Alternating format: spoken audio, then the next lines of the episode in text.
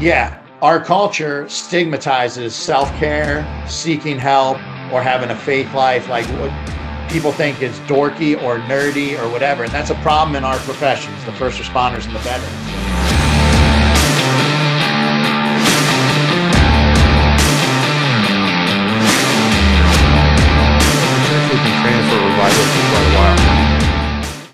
And yet we want it to be, you know, rainbows, butterflies, and sunshine and everything.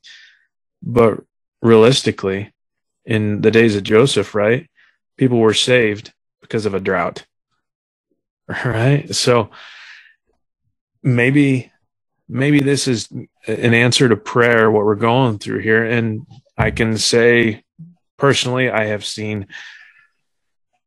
let's see, 2 people come to a saving knowledge of Christ, 1 person rededicate themselves, and another one that I've just been watching grow over time. And the people that I'm seeing being saved right now, I don't think would have been if it wasn't for the hard times that this country's gone through.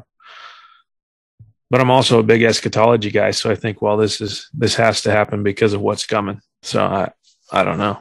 Well, I think, I mean, Mike mentioned, you know, the Jesus movement, right? Calvary Chapel's coming out of a need. And I remember I've mentioned it in other podcasts before, you know, talking to my father who came to salvation, his walk with the Lord, with Jesus Christ in his life in high school back during the, you know, 60s. And, it was all about love and sex and drugs and everything else you could do. And that was what they were looking and living for. And he met Christ and realized that Christ was everything he needed, right? And the fulfillment that he was looking for to in all these other things that the world offered him were leaving him empty and dry. And so it was at that moment of despair and emptiness that he found Christ, that filled his life and gave him purpose and gave him, you know, a look forward.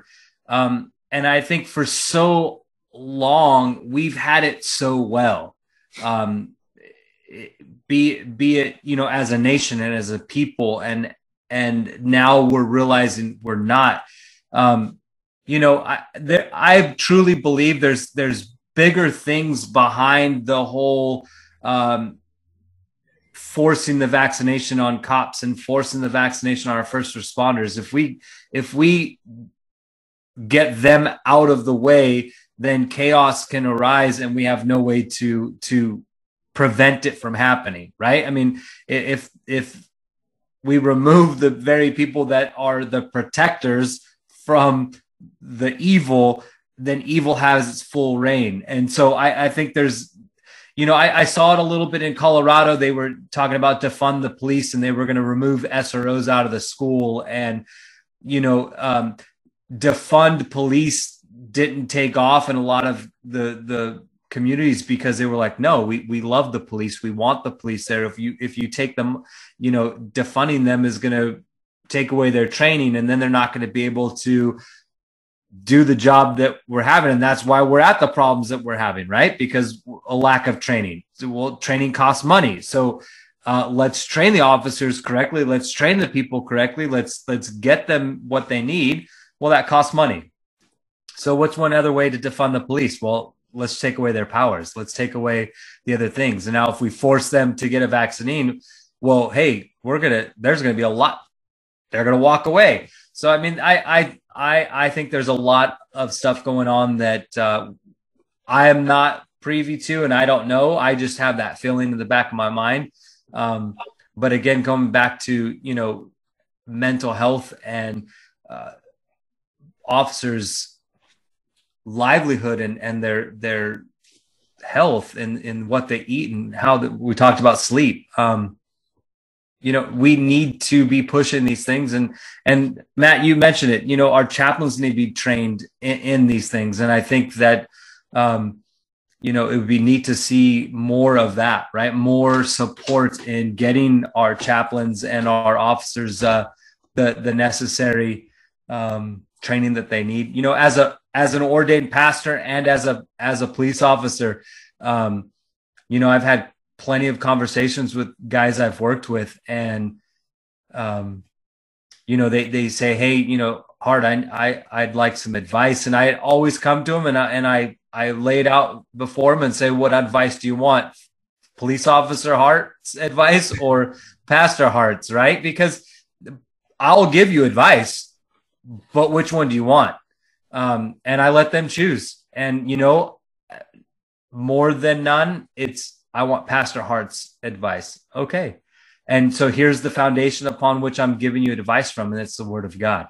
So you can be angry with me, or we can work through it, but this is the foundation. I think that's so necessary. And I've just found being in the trenches with them gives them a little bit more respect and a little more trust in the words that you bring. And have you seen that being true for you as a chaplain?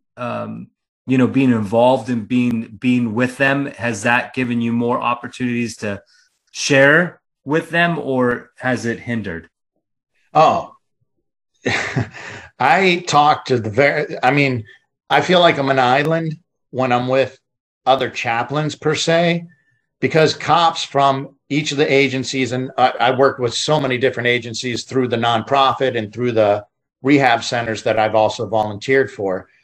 Most cops are like, I didn't know we had chaplains, or I've met the chaplain and they're a dork, or they only go to have breakfast with the captain, or they only pray at events.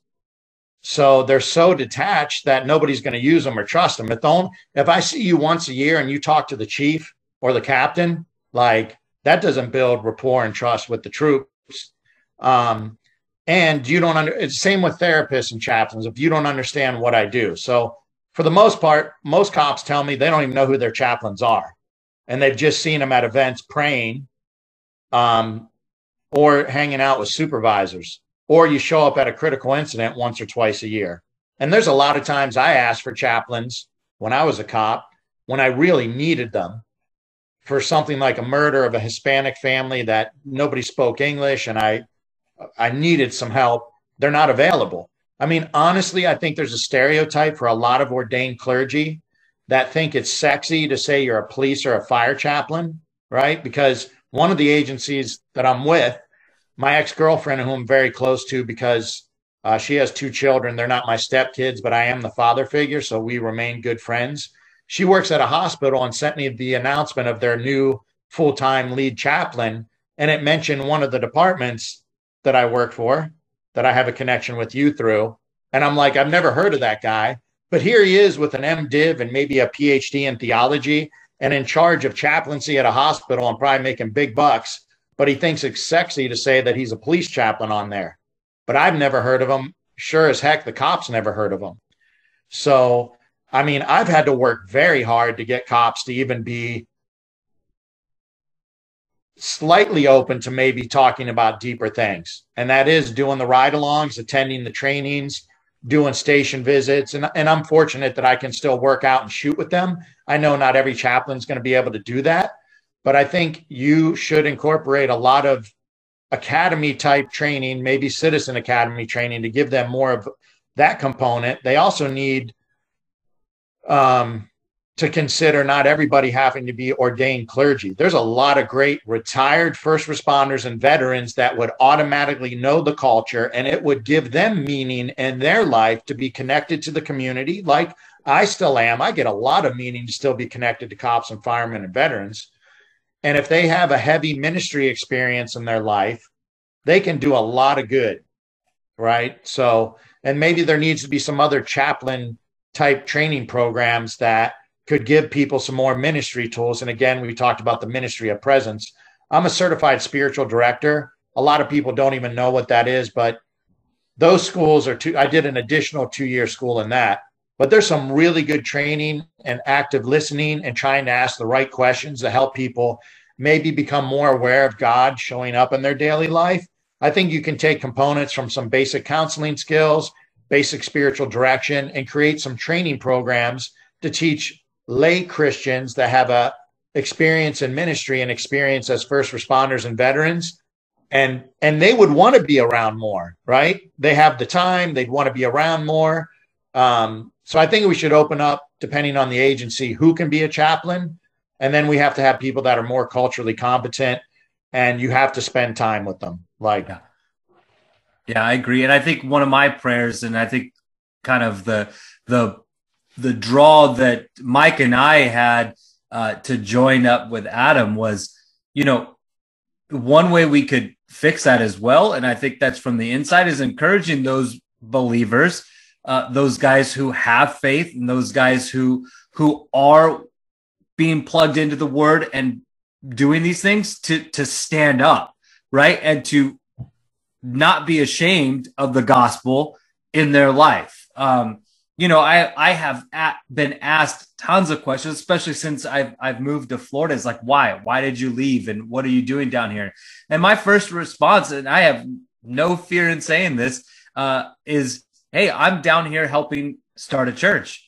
And that is exactly why I moved down to Florida, was to help a buddy of mine from Bible college plant a church here in West Bradenton.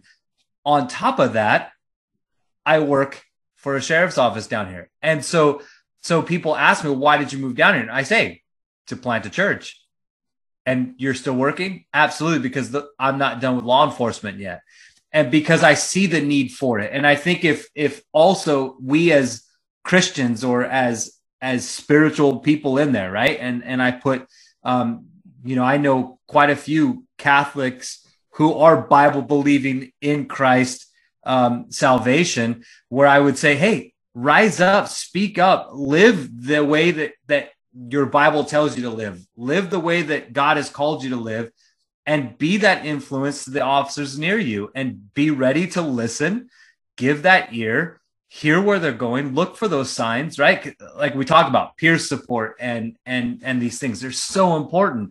And I believe that every one of us has been called to that. And I think as a church, we have become lazy and pew sitters, where we're not being those warriors that God's called us to be, right? We're not being prepared and ready. We're not reading books. We're not getting the sleep we need to be able to be helps in other people's lives. I mean, I think if we think of the agencies you're involved with, how many of those men and women that you come in contact with, how many do have a faith and are keeping, you know, the lid on it? Well, I think it's time for us to pop that lid and let our voices be heard.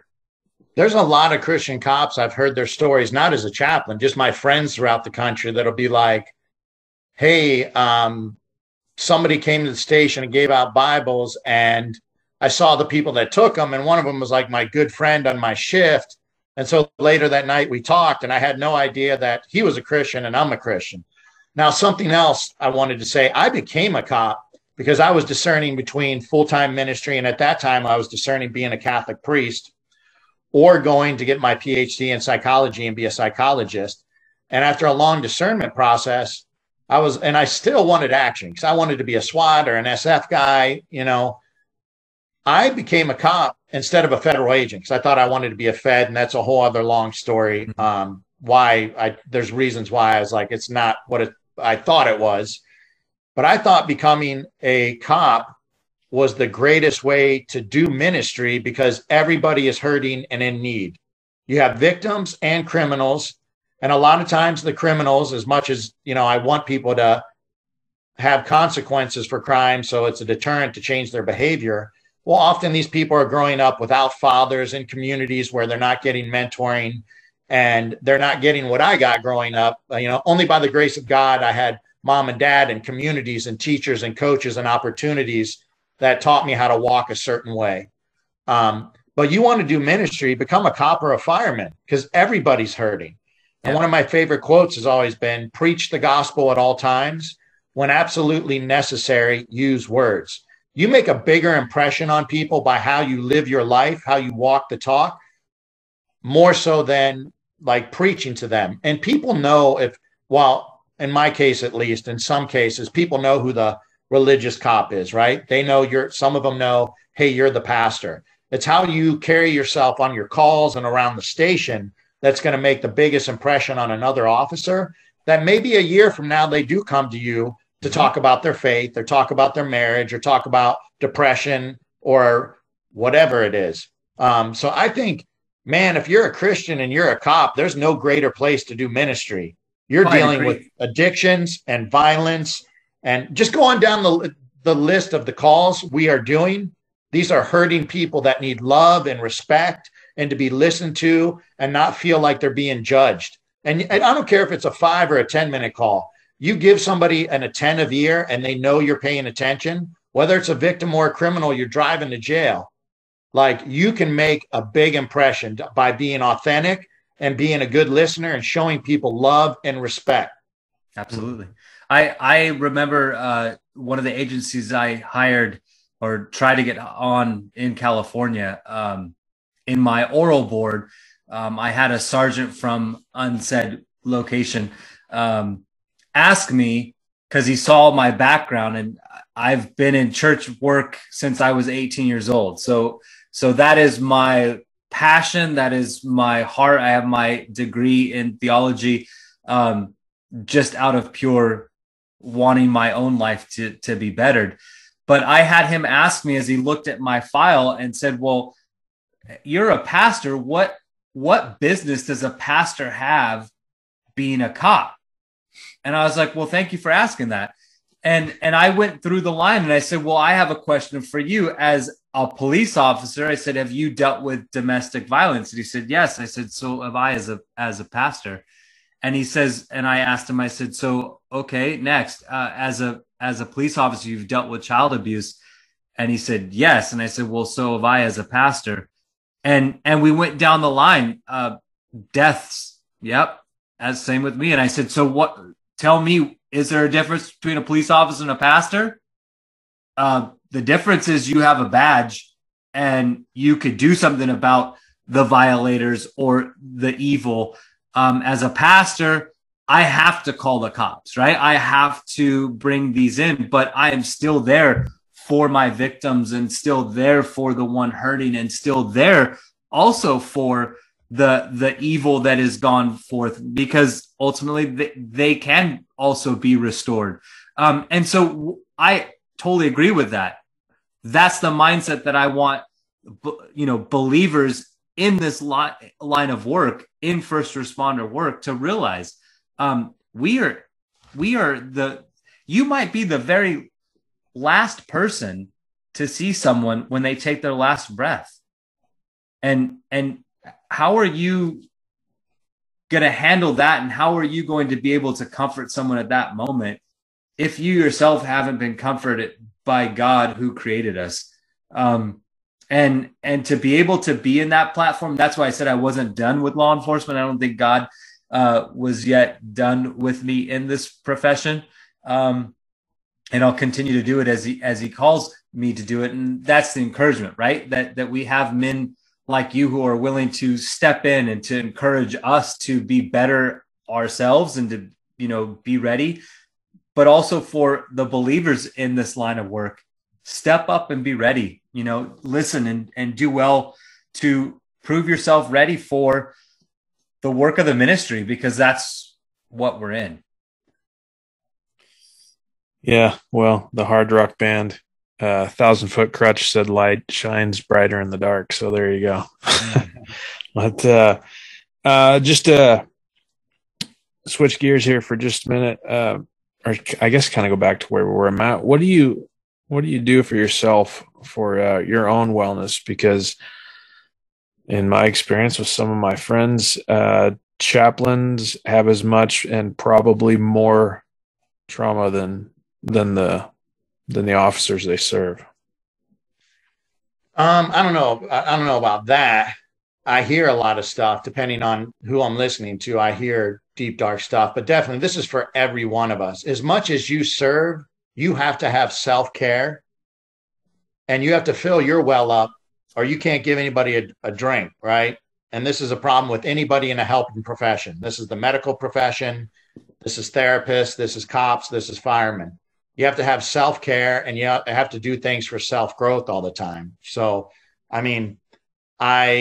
me personally, I've had a lifestyle, I eat really strict compared to most people. I've always had a lifestyle that has a lot of fitness and exercise. I used to do, before COVID, yoga and martial arts and different meditation groups and different contemplative prayer groups. And I'll be totally honest, COVID has made, especially LA, cut off all my fellowship. Churches shut down, yoga shut down. Thank God for the longest time I was at a gym that trained professional athletes, because I used to be a coach and do the sports psych. And we snuck in and I got to train all through it. And it just recently shut down. But then I started training at the police departments.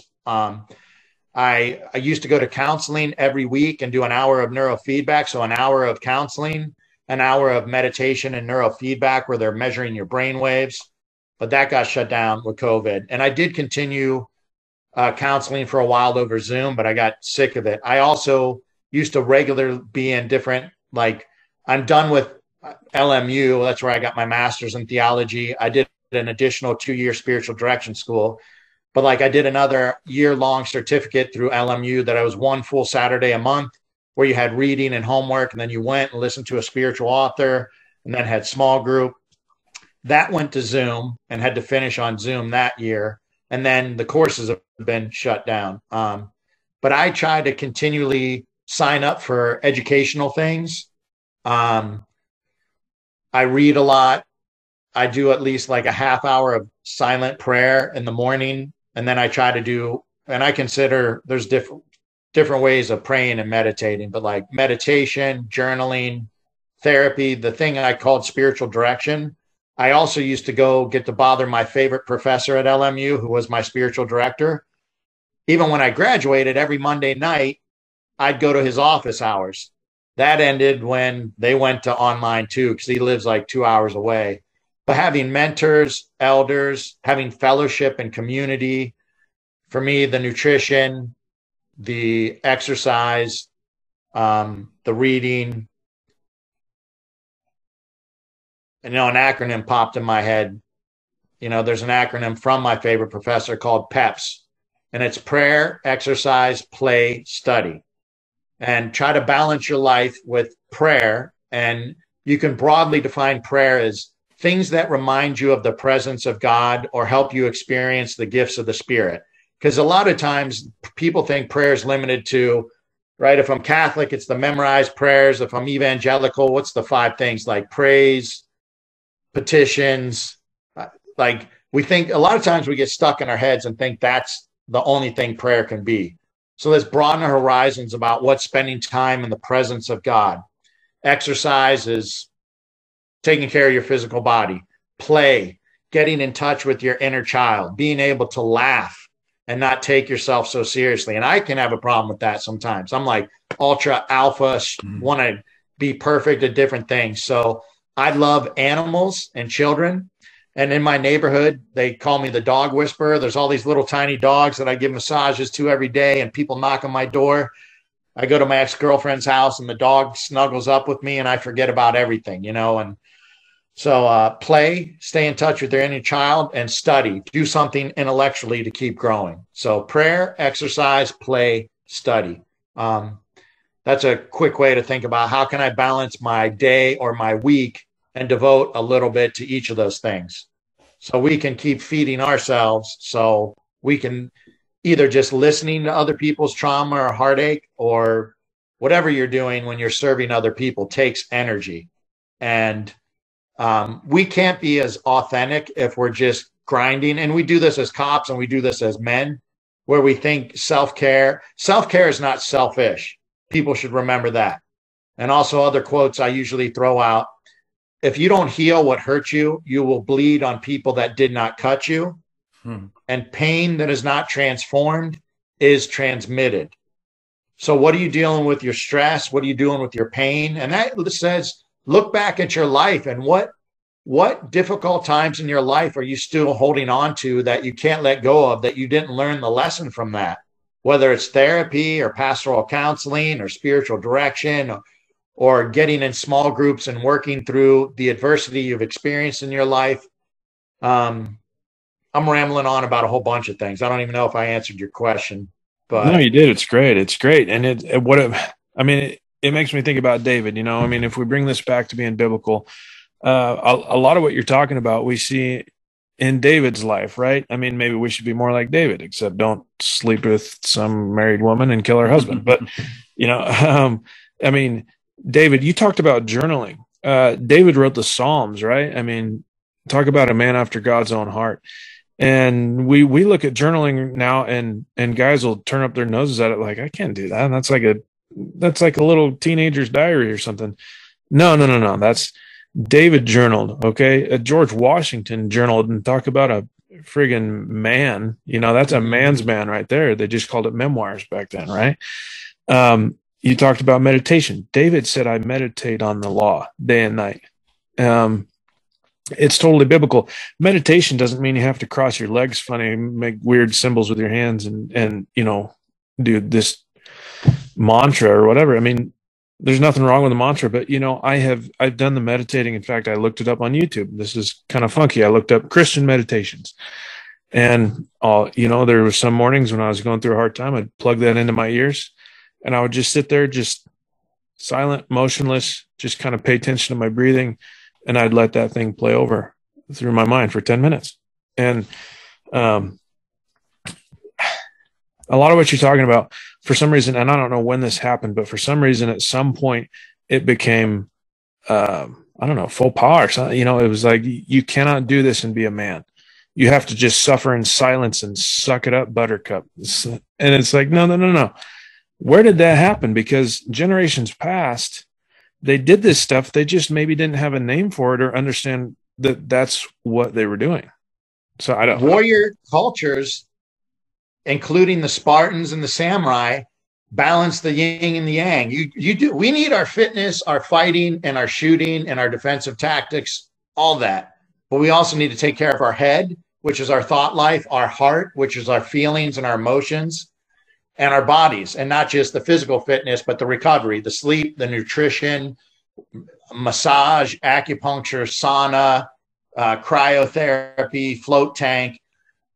Yeah, our culture stigmatizes self-care, seeking help, or having a faith life, like what people think is dorky or nerdy or whatever. And that's a problem in our professions, the first responders and the veterans. So it's great when I read about a Navy SEAL or a Green Beret that meditates or does yoga or is, I'm not a vegetarian, but he's doing a vegetarian diet. Well, good. Maybe they give somebody else permission that if a Green Beret is doing it or a SWAT guy's doing it, then I can do it. I wish just in our own ways, I hope each one of us can be, hey, you don't have to be the preachy cop. And a lot of times that turns people off, and people that may have been previously traumatized by organized religion or somebody telling you you shouldn't have PTSD because if you just did an altar call and went to church on Sunday, then seeing the dead kid would never bother you. That's not true either. But be a man of faith without having to be preachy, but be the cop that's proactive and makes good arrests and respects people in the station and doesn't gossip and hits the gym, whether you're a bodybuilder, power lifter, CrossFit, Olympic lifting, whatever it is. Be a strong man, but show that you can have a faith life and also have an emotional life and be vulnerable. Like, be on a call instead of saying, suck it up. Like, when you see a car accident and a couple family members die, it's okay to go back in the locker room or when you're turning in paper and be like, that sucks. That broke my heart. That reminds me of my family. Mm-hmm. Right? Instead of suck it up, man. If you can't take this ain't for you. Then you're not being a human. You're not being real when you're saying the things you see as a cop or a firefighter or what our men have seen in combat. You can't be emotional in the moment because you have a job to do, but you need to armor down. Myself and some colleagues that used to put on retreats, Dr. John Becknell, and some other people, we put on retreats. We call it the armor down routine. What do you do on the drive home and when you get home to get off of that adrenaline and cortisol high and do something physiologically to relax? And then how do you become more aware of your thinking and your feeling and then reflect on it? Because I'll give a generic definition of spirituality. How are you living out the values most important to you, your values and beliefs? So if you're religious, how are you living that out? How do you relate to your community? How do you relate to humanity? How do you relate to your higher power or God? And how do you find meaning in adversity and darkness? So you can reflect on your life, whether it's every night after a shift or once a week, and think back to the different encounters you've had on the job and with your family and with your friends, and be honest with yourself and accountable. And you can do this through journaling too. Am I living out the life and the values and the beliefs of my faith, or whatever the pillars I say are of my life? Am I being who I say I am, or am I the hypocrite? How am I relating to my community and humanity? Am I focusing on how we differentiate us against them? Very dualistic thinking, which is what the politicians, the media, and social media is training us to do, rather than let's look at what I have in common with everyone, right? And I know cops and firemen more than anyone. The public doesn't get this. The most compassionate people I've met are cops and firemen that work in the frickin' ghetto and see the worst of humanity day in and day out. They see it more than these people voting that are virtue signaling, and they have more compassion than these people will ever understand, because they are in the trenches of life's most intense and darkest experiences. So how can you not be spiritual if you're a cop, a fireman, or a veteran? Sometimes people won't want to say I'm spiritual, but I think most of the men and women I know in these professions are, because they've seen, quote, the real of life. And we just got to keep working on destigmatizing, whether it's the faith life or mental health, or taking better care of yourself, rather than you're the badass because I only slept 3 hours last night and I had McDonald's and 3 bangs and a Black Rifle coffee. And you're the cool guy in the shift because you talk about how little you take care of yourself. Or you're on your third. Why do we laugh when cops and firemen get divorces and talk about their on-the-job girlfriend? And I'm not saying judge them, right? Because these are often hurting and stressed out people that are self-medicating. So I'm not saying judge and preach them, but like, hey, dude, that's actually, it's not funny. Like, what's going on, man? And do it off to the side, not in front of other people. Why are you on your third marriage at 30 years old? Or why do you need an on-the-job girlfriend? And why are we laughing at this stuff? I've seen it my whole life around first responders and veterans.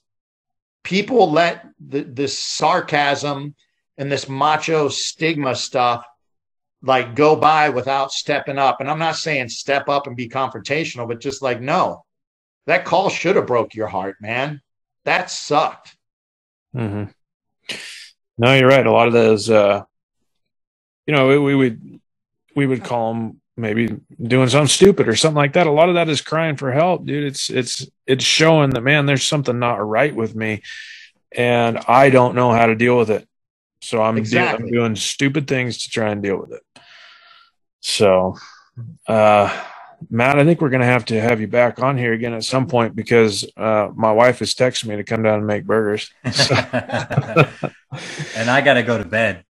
Yeah, you do. That's right. Yeah. Florida time there. So, Matt, would you do us the honor of praying us out before we kick this off? Yeah. Dear God, thank you so much for this fellowship time, man. It's really great to fellowship with other first responders and people doing chaplaincy work, and having some of the very unique winks from you with the big connection here that the crowd doesn't know about, but we do. There's some really good connections here. Please bless our night and our rest, and please pray for every man and woman working the streets right now as police officers and firefighters and our members of the military overseas. And Lord, help us, encourage and keep each other accountable and improve the role modeling and destigmatizing of faith life, and that self-care isn't selfish. And how can we continue to grow in our own lives and use the adversity and the darkness to become closer to you? Often that stuff chips away at our ego and allows more room for you and for wisdom into our lives. So it's not that you're causing pain or that we're being punished, because we're not tithing or going to church or things like that. We often think like bad things happen to good people, and first responders are going to be exposed to trauma and evil. And I hope we can lean into it, and everybody can learn more about what's called, post-traumatic growth. We grow closer to you, and we do our spiritual, emotional, psychological weightlifting with the adversity and the difficulties on the job. And we see what lesson is in it.